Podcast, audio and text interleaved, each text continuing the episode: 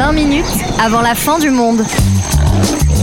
Le podcast d'autodéfense écologique.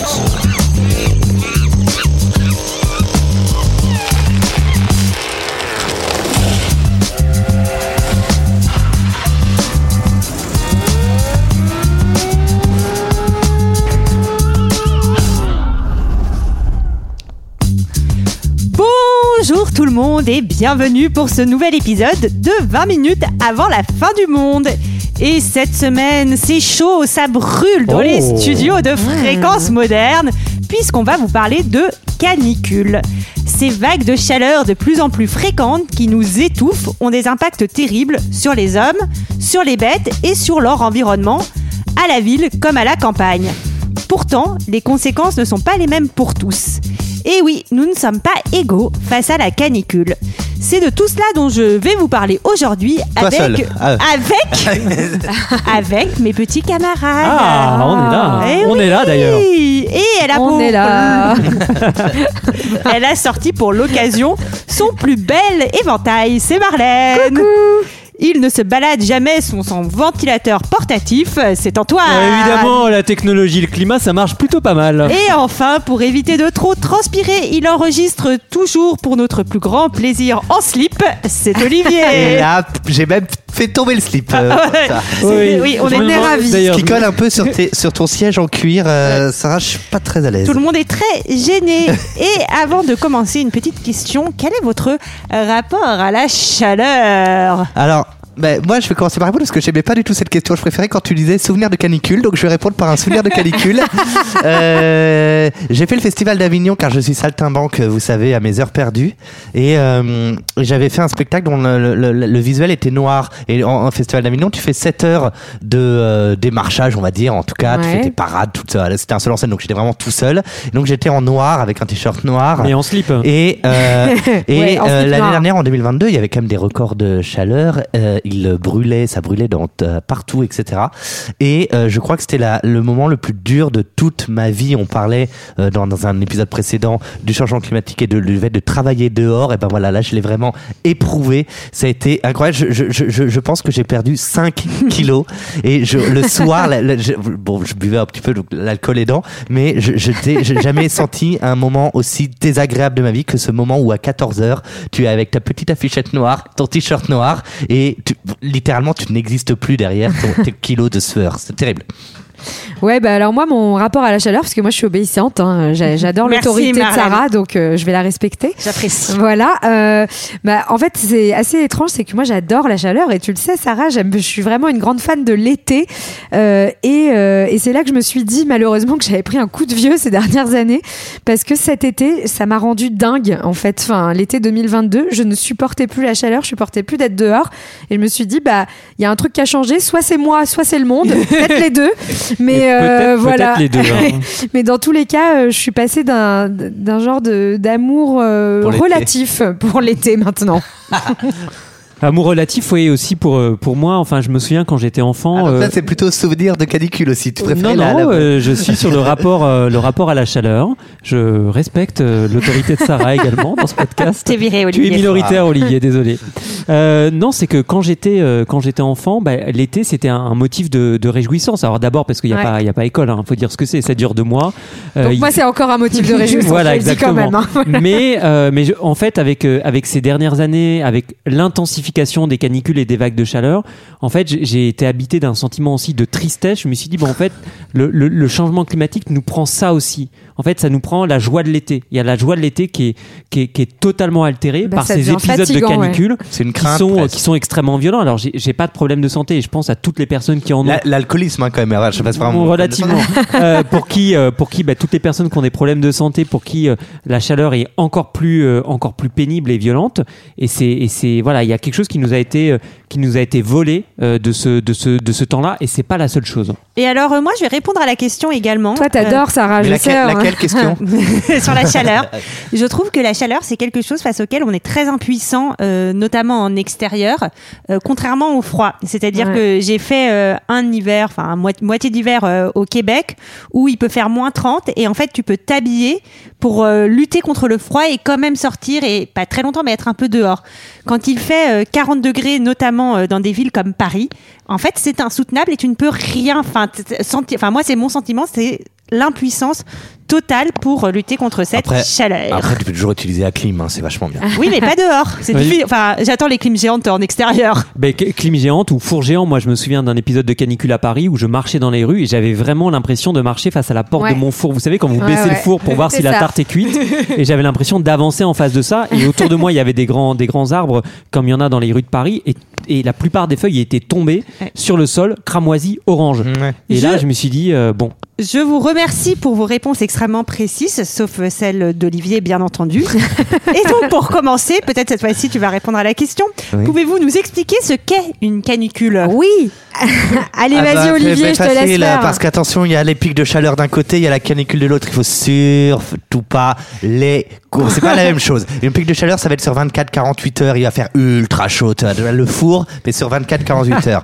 La, la, le- la canicule, on attend un certain nombre de jours, hein, souvent plus de 3 jours. Ok, il faut qu'il y ait une température qui dépasse les 25,3 degrés. C'est hyper Euh, précis. voilà. hein, Il y a trois facteurs comme Olivier Besancenot euh, pour euh, parler de, euh, de euh, canicule. On va parler de dépassement d'un seuil, donc la température maximale. Euh, À, à- à contrario, la température minimale, la condition de durée, donc les jours cumulés, donc là on a dit plus de trois jours, et euh, les- la condition d'extension spatiale, chose que je serais incapable de vraiment dire. On va dire que ça soit sur tout le territoire. oui, que, c'est pas un phénomène euh, C'est pas un Euh, isolé, isolé. isolé Voilà. et, et hyper localisé. Et c'est pour ça, peut-être pour préciser, tu parles des 25,3 degrés. En fait, ces 25,3 degrés, ils correspondent à quoi? C'est un indicateur thermique national qui a été mis en place par Météo France euh, en 1947.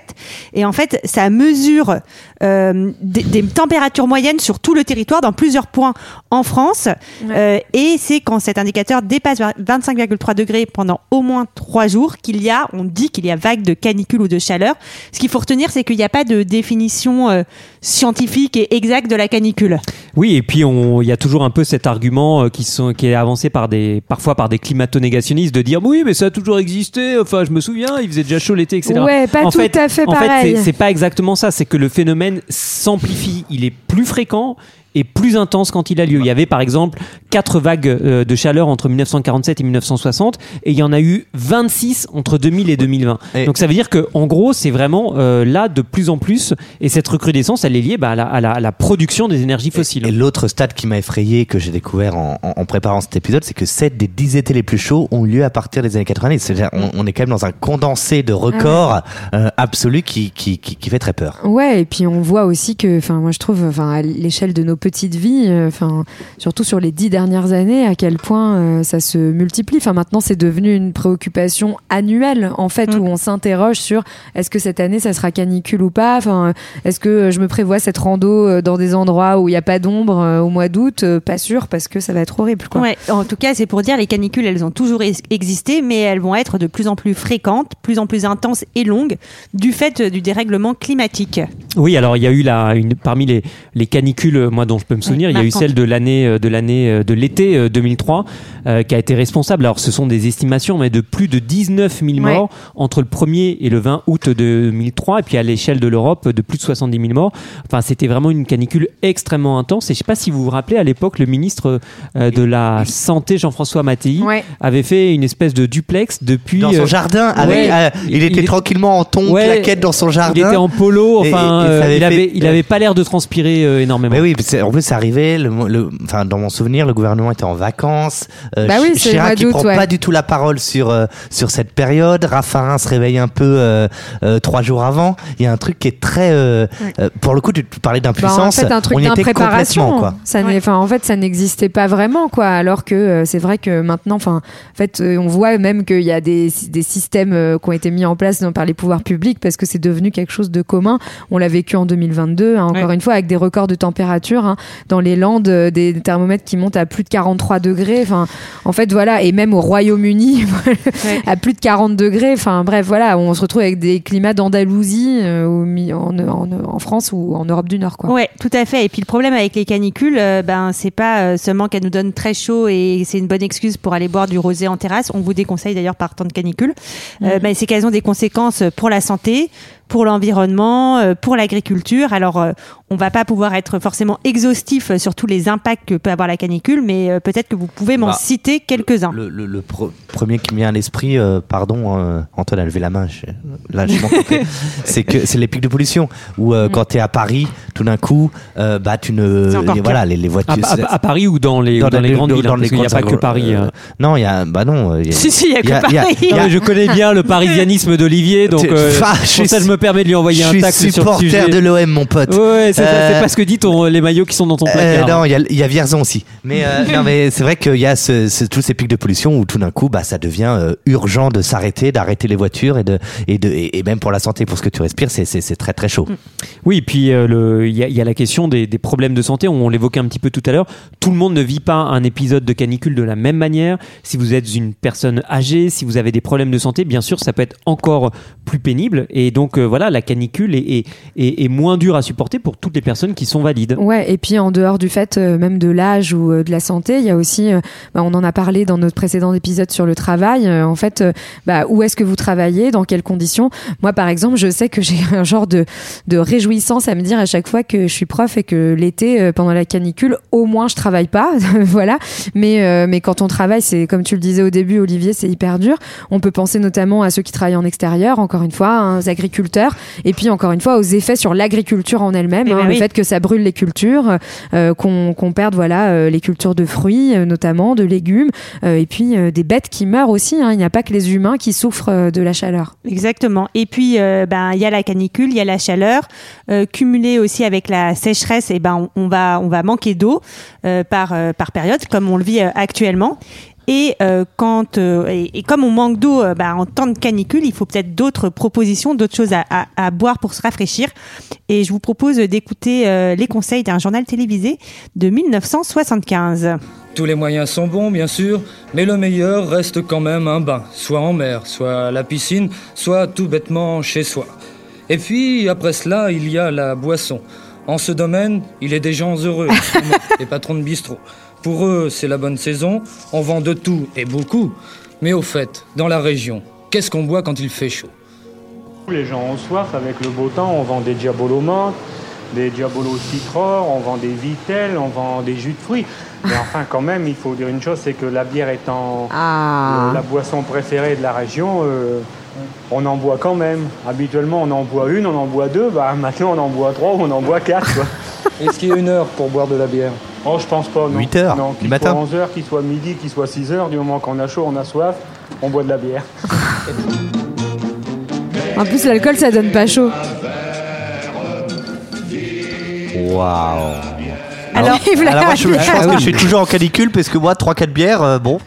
Non, mais alors, euh, juste pour, pour le dire, je trouve ça intéressant, surtout sur les, enfin, l'évolution des, des, des mentalités, des connaissances. Surtout, ne buvez pas trop d'alcool en période de canicule. C'est extrêmement dangereux pour votre santé. En fait, c'est ça. la- la- L'alcool, l'alcool déshydrate. Donc en fait, en période de canicule, ce qu'il faut boire, c'est de, Si c'est vous de avez l'eau. déjà trop bu, vous l'avez sûrement déjà constaté d'ailleurs. Exactement. Et il faut boire de l'eau. Il faut faire attention aussi aux, par exemple, aux personnes âgées qui vont pas forcément avoir une sensation de, de, de soif et malgré tout euh, éprouver une déshydratation. Donc euh, voilà, il faut, il faut boire de l'eau, s'humecter les lèvres. Enfin voilà. C'est Moi, moi j'en bois de l'eau avec, avec mon casanis. Il y a, Avec tou- mon il y a pa- toujours de l'eau. Hein. Avec mon pastis. Non, mais en tout cas, voilà, il y a des conséquences également, par exemple, pour, euh, pour les forêts hein, qui brûlent ou qui vont être attaquées par des parasites qui vont être d'autant plus nombreux que les températures sont élevées. Ouais. Mais euh, il y a des conséquences donc sur les êtres vivants, sur la nature, mais aussi vraiment sur nos infrastructures et nos maisons. Ouais, tout à fait. Bah en fait, euh, c'est que euh, la, bah, le comment quand on est en période de canicule et de sécheresse, ça a un effet sur les sols. Donc les sols en fait euh, vont, euh, vont s'assécher, donc rétrécir, et au contraire, quand ça va repleuvoir, ça va se dilater fortement. Donc ce qui va créer en général des fissures au niveau des murs et des plafonds des maisons. Donc ce qui peut créer euh, voilà un danger euh, d'écroulement dans certaines habitations qui seraient pas assez solides. Et on a constaté même que par exemple à, à Glasgow, je trouve ça dingue, le centre des sciences, en fait à partir de 32 degrés commence à fondre tout simplement. Alors, Glasgow, c'est- les, jo- les jointures du, du centre en goudron quoi donc Ouais. euh, ça c'est fou. Hein. et ça c'est dingue mais, mais je, pense que vous avez peut-être déjà remarqué si vous êtes déjà si vous avez déjà été en ville en période de canicule, quand euh, on passe les 35 degrés, parfois le goudron commence à devenir un peu mou à certains Ouais. endroits. C'est assez pas, flippant. Quand j'arrive en ville, souvent les gens changent de trottoir. Ah ouais. Mais euh, Glasgow, c'est en Écosse, hein, pour te dire, Antoine. Je sais que t'es Oui, merci. Bah. J'étais en train de, de tourner euh, voilà, les pages de mon atlas. euh, J'étais pas encore à la lettre E. Donc, il y a les- bien sûr euh, ce, que, ce que tu disais, Marlène. Et puis, euh, par exemple, on peut penser. Euh, le train, bah, bien sûr, le train. C'est-à-dire que voilà, les, les, les fortes chaleurs vont avoir des, des effets. euh, par exemple, euh, bah, ça peut être le déclenchement euh, d'incendies parce qu'il il va y avoir ces étincelles qui sont créées par le frottement des roues sur les trains lors d'un freinage ou de la circulation. Et puis, s'il fait euh, 37, euh, 40, 42 degrés pendant plusieurs jours de rang, eh bien, la température des rails, elle peut être beaucoup, beaucoup plus supérieure. Des, et rien à voir avec Faudel. voilà, jusqu'à 55, euh, ju- jusqu'à 55 degrés. Pourquoi? Parce que en fait, c'est lié à la composition euh, des rails qui sont, bah, qui sont composés d'Acia 95%. Et en fait, c'est un matériau qui est très sensible aux variations de température et qui se dilate et s'allonge euh, avec euh, la chaleur quand c'est au-delà de, de 45 degrés. Ouais, mais alors là, moi, je me suis dit qu'on était vraiment bien dans la merde quand même, parce que le train, c'est censé être un peu notre solution au- à tous nos problèmes de mobilité. Donc, si en plus ça tient pas la chaleur, train, ça, forêt. ça va, ça euh, va vraiment être compliqué, quoi. euh, Au-delà de ne pas tenir la chaleur, c'est que ça fait des feux de forêt, euh, enfin les, les étincelles Ouais. des rails. Il y, a, il y a eu quelques cas euh, et de plus en plus maintenant. Ouais. Bah, Euh, c'est terrible. Ouais, et il faut le dire, hein, c'est en fait euh, le fait que euh, l'acier euh, en fait va changer, va se dilater, ça va déformer les voies et ça peut mener euh, à des à des accidents. Ouais. Et pareil, euh, les câbles d'alimentation électrique des trains qui doivent être euh, rectilignes, et ben euh, quand il fait chaud, euh, les les caténaires vont se détendre, etc. Enfin vraiment, c'est des dangers pour la sécurité des voyageurs. C'est pour ça aussi d'ailleurs Ouais. qu'il y a des problèmes des trains, mais aussi on peut le voir des trams, etc. qui vont être arrêtés en période de très très forte chaleur. Ouais, et en parlant de sécurité, euh, un truc vraiment vraiment Ah flippant Oui, aussi, c'est que bah on a globalement besoin d'eau. hein. On a aussi fondé nos sociétés sur euh, l'exploitation de l'eau pour plein de choses, et notamment pour les centrales nucléaires, Oui. puisque euh, voilà, vous pourrez ré- réécouter nos épisodes sur le nucléaire de 20 minutes et de Culture 2000, mais où on vous explique bien que en fait euh, les centrales sont toujours construites à proximité d'eau parce qu'on en a besoin pour éviter les cas de surchauffe. Et donc là, bah en effet, c'est assez flippant quand on regarde la vallée du Rhône en France notamment et toutes les centrales qui sont à côté et euh, l'idée les- et un risque potentiel de d'un Rhône trop trop bas euh, pour refroidir, bah c'est Mais- vraiment flippant. mais justement, en 2003, il y avait ce truc à Fessenheim, là, en, en Alsace, où il fallait qu'ils euh, qu'ils arrosent euh, la centrale Ah tous oui. les jours. Pour que... Non, mais c'est c'est ultra flippant, quoi. Ouais. Euh, bon. Bon, après, c'est les Allemands, mais bon. Et alors, en plus de ça, euh, je l'ai dit en introduction, il va y avoir hein, des conséquences finalement différenciées.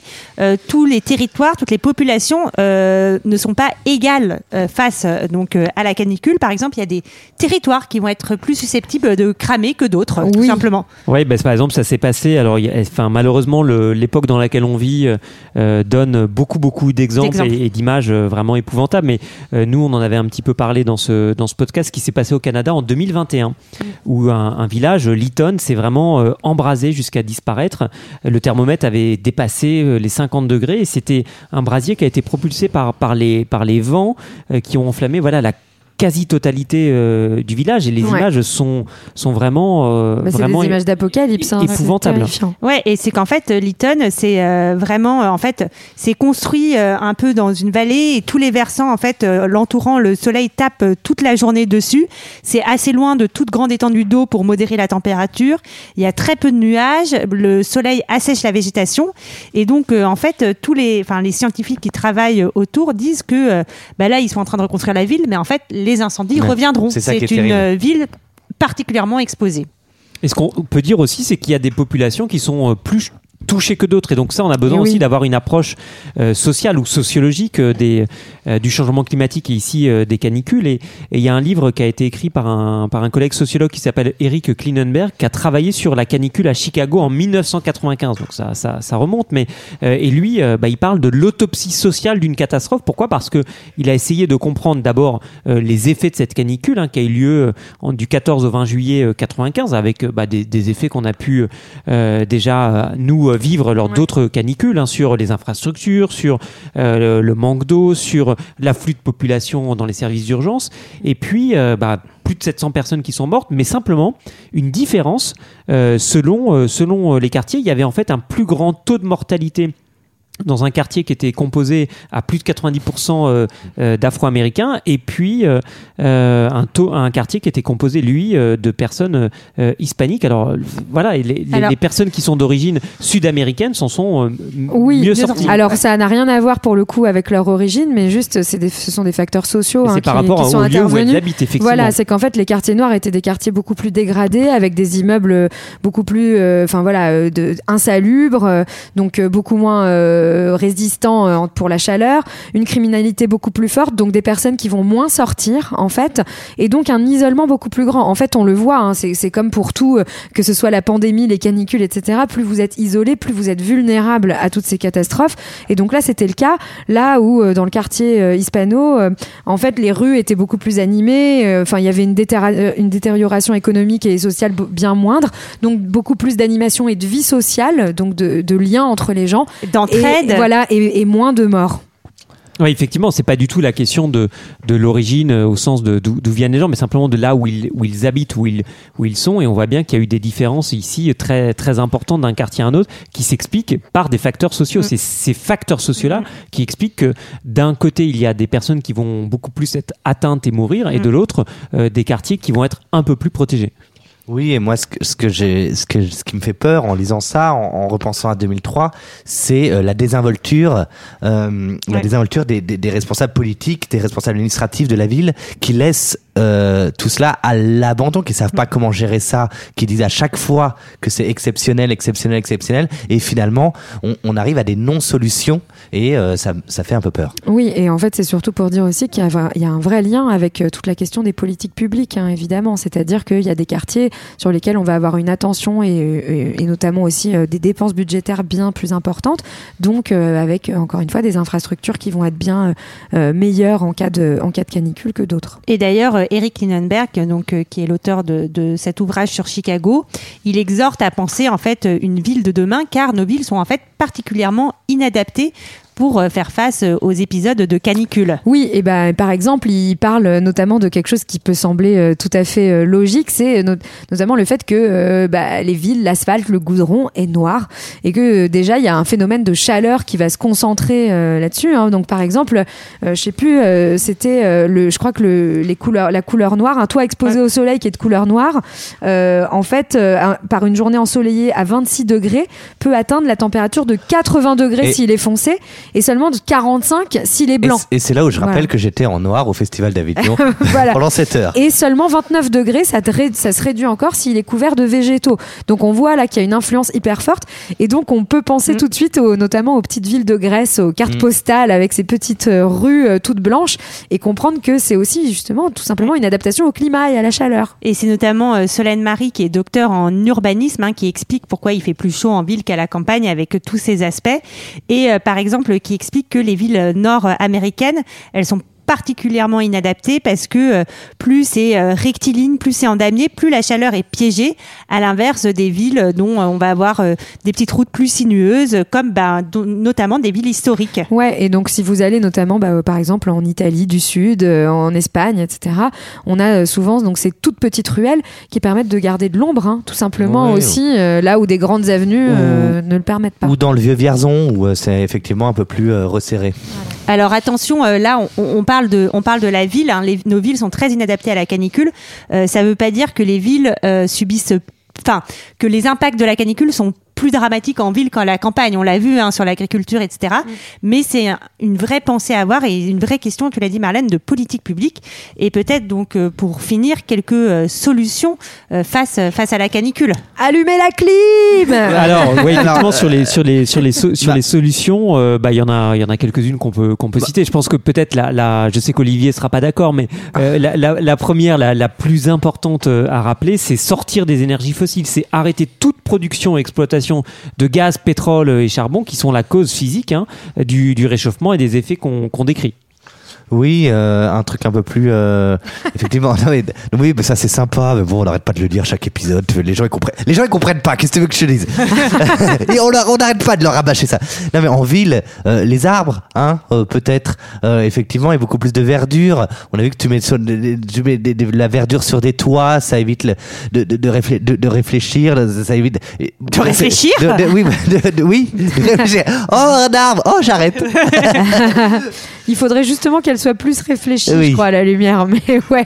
Non, non, mais en tout cas, surtout ne pas faire de la clim une solution, euh, ce, ce dont on a parlé. euh, Voilà, puisque, euh, enfin, on l'avait dit dans notre épisode sur le travail aussi. hein, elle est, en- elle est, enfin, c'est vraiment une source de réchauffement, d'aggravation du réchauffement au sein des films, des villes à une échelle très très locale. Et puis, euh, en plus, elle est émettrice de d'éner- d'énergie fossile, enfin, de carbone. Donc euh, on végétalise euh, ou euh, par exemple le quartier de la Pardieu à Lyon, il a mis en place euh, un projet de récupération des eaux pour permettre notamment d'humidifier la chaussée, ce qui a un fort impact aussi pour réduire Ouais. euh, la température euh, des surfaces. Où on repeint euh, toutes nos villes en blanc. On Je fait tout en blanc, ce sera joli. Voilà. Mais toi, tu On repeint ça. Olivier en blanc. Ah euh, oui. parce qu'il réfléchit beaucoup de chaleur là. Alors, Je euh, rappelle que je suis en slip. En tout cas, euh, à quoi s'attendre d'ici 2050 Eh bien, en France, au rythme actuel, à des épisodes caniculaires au moins deux fois plus fréquents, qui pourraient s'étendre donc du mois de mai au mois d'octobre. Sympa. Ah, Et euh, que faire d'ici là? Eh bien, réduire nos émissions de gaz à effet de serre pour ralentir le réchauffement climatique et préparer nos villes et nos campagnes à ces conséquences à moins que d'ici là, on ait un petit euh, savant fou qui trouve d'ici quelques années la solution. Antoine sur le coup. Oui, je travaille dessus, ouais. Et oui. On est plus fou que savant, mais on perd pas espoir. la solution pour refroidir notre belle planète, mais de ça, je crois qu'on en parlera dans deux semaines. Eh oui, dans deux semaines. Au revoir tout le monde. Salut.